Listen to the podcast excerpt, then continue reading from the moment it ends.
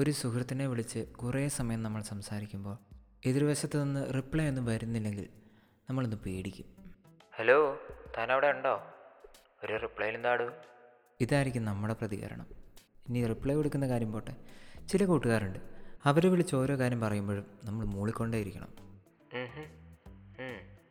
ഇനി മൂളിയില്ലെങ്കിലോ ഉടനെ വരും ചോദ്യം, കേൾക്കുമ്പോൾ തനിക്ക് ഇമ്മന്ന് മൂളിയാൽ പോരെ, അതിനെന്താ ഇത്ര ബുദ്ധിമുട്ട്? എത്ര തവണ കേട്ടിരിക്കുന്നു. അതുപോലെ സംസാരിച്ചുകൊണ്ടിരിക്കുമ്പോൾ സൈലൻസ് വരുന്നത് എന്ത് കഷ്ടമാണ്. That awkward silence.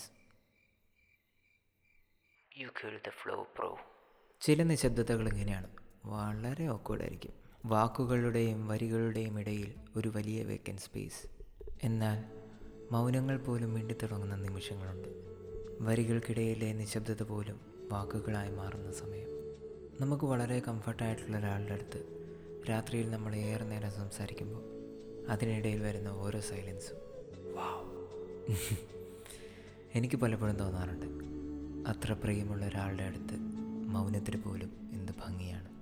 So this is my version of romanticised reality.